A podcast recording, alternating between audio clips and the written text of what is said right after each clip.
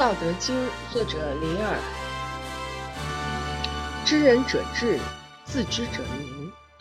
胜人者有力，自胜者强。知足者富，强行者有志。不失其所者久，死而不亡者寿。了解他人的人，只能算是聪明；能够了解自己的人，才算是真正的有智慧。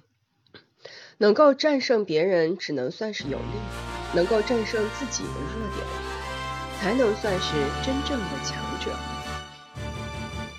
能够知足而淡泊财物的人，才能算是真正的富有；能够自强不息的人，才能算是有志气。